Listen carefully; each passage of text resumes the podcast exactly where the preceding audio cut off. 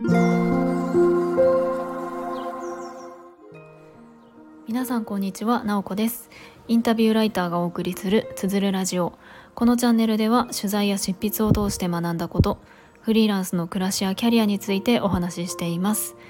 今日は3月28日火曜日です。皆さんいかがお過ごしでしょうか？えっ、とですね少し前にスタイフの配信で音声配信用のマイクが欲しいなっていう話をしました。なんかおすすめはありませんかっていうような配信です。でそれを聞いたですねあのスタイフの配信を配信をされているあおさんがですねあのマイクをなんと送ってくださったんです。まあ、ご自身でもあのであの使おうと思ったけれどもちょっと事情があって使わないことになったということで本当に新しいマイクを譲っていただきました。でかなり本格的なマイクでびっくりしてしまったんですけれども試しに撮ってみたらすごくあの雑音とかは拾わずにクリアな音声で収録ができるなと思いました。でなんですけれどもなんかあの私の操作がおかしいのかあの綺麗には撮れるんですけれども音量がですねすごく小さくすごくというかなんか若干小さくなってしまって割と大きい声で収録をすればいつもの感じになるのかもしれないですけれどもなんかめちゃめちゃ遠くで喋ってるみたいな感じのあの配信になってしまうのでその収録の音量をもうちょっと大きくするにはどうしたらいいかっていうのを調べてるんですけどなかなか難しくってですねあのマイク自体に調節はできるんですね。あの認識する音声の音量の調節っていうのがついてるんですけどマックスにしてもなかなか小さくてですねなんかこれマイク使って配信されてる方がおられたらなんかあのもし分かる方がいたらこういうふうにやっているっていうのがもし分かったら教えてくださいっていう はいそんな感じです。でですね今日お話ししたいのがえー、っとですねそうかつて子供だった大人たちへっていう感じで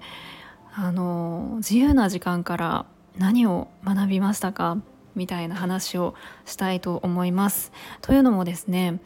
えー、先日私映画上映会に行ってきました。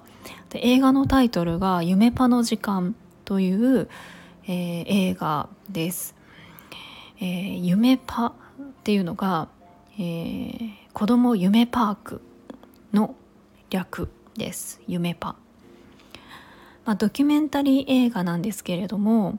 まずこの映画がどんな内容だったかというと舞台となっているのが神奈川県川崎市にある子どもたちの居場所子ども夢パークっていうところなんですね。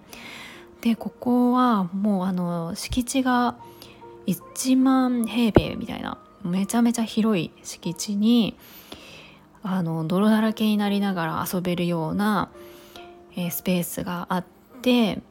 まあ、建物もあるので、まあ、中に入って遊んだり勉強したりみたいなこともできるようなそんな遊び場があるんですね。でそこでの、ま、日常を追ったドキュメンタリー映画を見てきました。でまあこれがですね本当に何て言うかうん学ぶこととか教育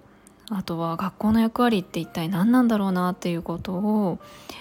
感じました、まあ、もちろんこういった遊び場と学校って言ったら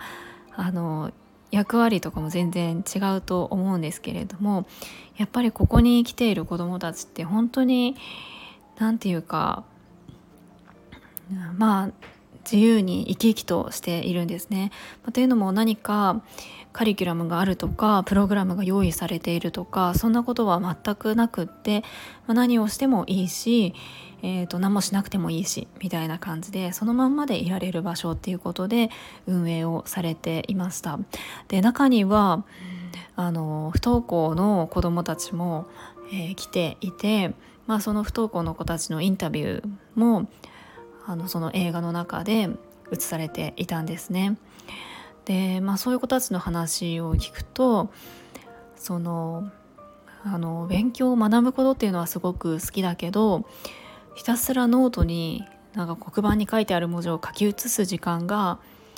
苦手だったとかすごく学校は学ぶスピードが速くってあの追いつけないもっとゆっくりやってほしいとかあとは自分で何をするかとか決めたいとか、まあ、そういう話をしてあのいましたその子どもたちはね。でそれを聞いてるとあのやっぱり何て言うんですかね勉強やる気をなくしている子どもとかいると思うんですけれどももともと最初から勉強が大っ嫌いな子供っていないんですよね。その学ぶこととか何か新しいことを知ることって本当に楽しいことで学ぶ意欲っていうのはあの誰もが持っているものだなっていうのをその映画を見ながら感じました。なんかあのちょっと話はそれるんですけれども学習する組織っていうのを私少し勉強したことがあってあのその中であの勉強会に参加した時の講師の方が言っていた話がすごく印象に残っているんですね。で学習する組織、まあ、あの学ぶっていうことに対して、まあ、人間ってあの生まれた時ってあの乳幼児で赤ちゃんですよね。で赤ちゃんってえーと、そこから時間が経っていくとハイハイをしたりとか歩き出したりとかあのしていきますよね何か言葉を発したりとかその一つ一つも学習なんですよね。でそのあの人間のあの学習する意欲っていうのはもうそういった生まれてすぐ赤ちゃんの時からあの備わっているものなんだっていうふうに言っていましたまあ言われてみたら確かにそうなんですよね何かに挑戦して失敗してまたやってみてっていうのを繰り返して学習していくんですよね。でなんかそれ自体をあの嫌だ嫌いだみたいなことって本来ないはずだけれどもやっぱり何かを与えられるとかうんと自由に知的好奇心とかそういうところをあの置き去りにされてしまうことで嫌いになってしまったりとかあのそういうことってあるんじゃないかなっていうのをすごく感じました。でまああのこの「夢場の時間」っていう映画、まあ、そもそも何で見に行ったかというとですねあの私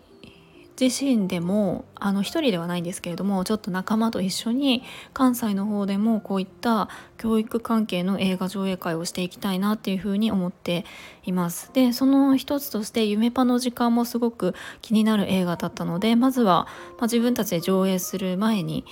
あの見に行ってみたいなと思って見に行ってきました、まあ、これお金はかかるんですけれども自主上映会っていうことができるのでえー、今年どこかで、えー、できたらいいなっていうふうに思っていますなんだかこの映画は本当にあの見ているとやっぱり大人として見るとこう何でも自由にしていい時間とかもう泥だらけになって遊ぶ時間とかってなんかもう遠い昔っていう感じがするんですけれどもやっぱり誰もがあのあれあったんですよね子供時代が。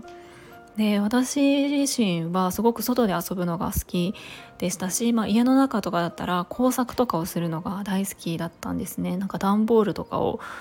なんかあの段ボール用のこぎりみたいな感じで切って家を作ってみたいのを相当こだわってやっていたと思うんですけれどもそれとかもやっぱりあの楽しかったですしそこからいろんなことをきっと学んでいたんだろうなっていうふうに思います。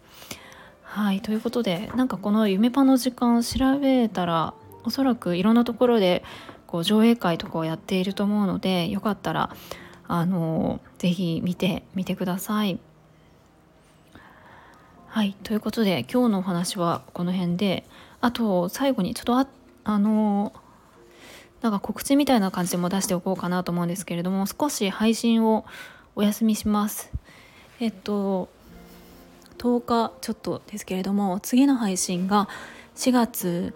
10日くらいになると思います。はい、少し配信したりというかちょっとあのデジタル機器から離れる環境に身を置きますので、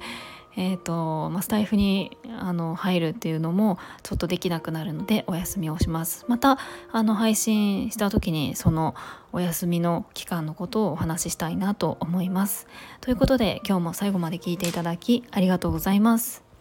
もいもい。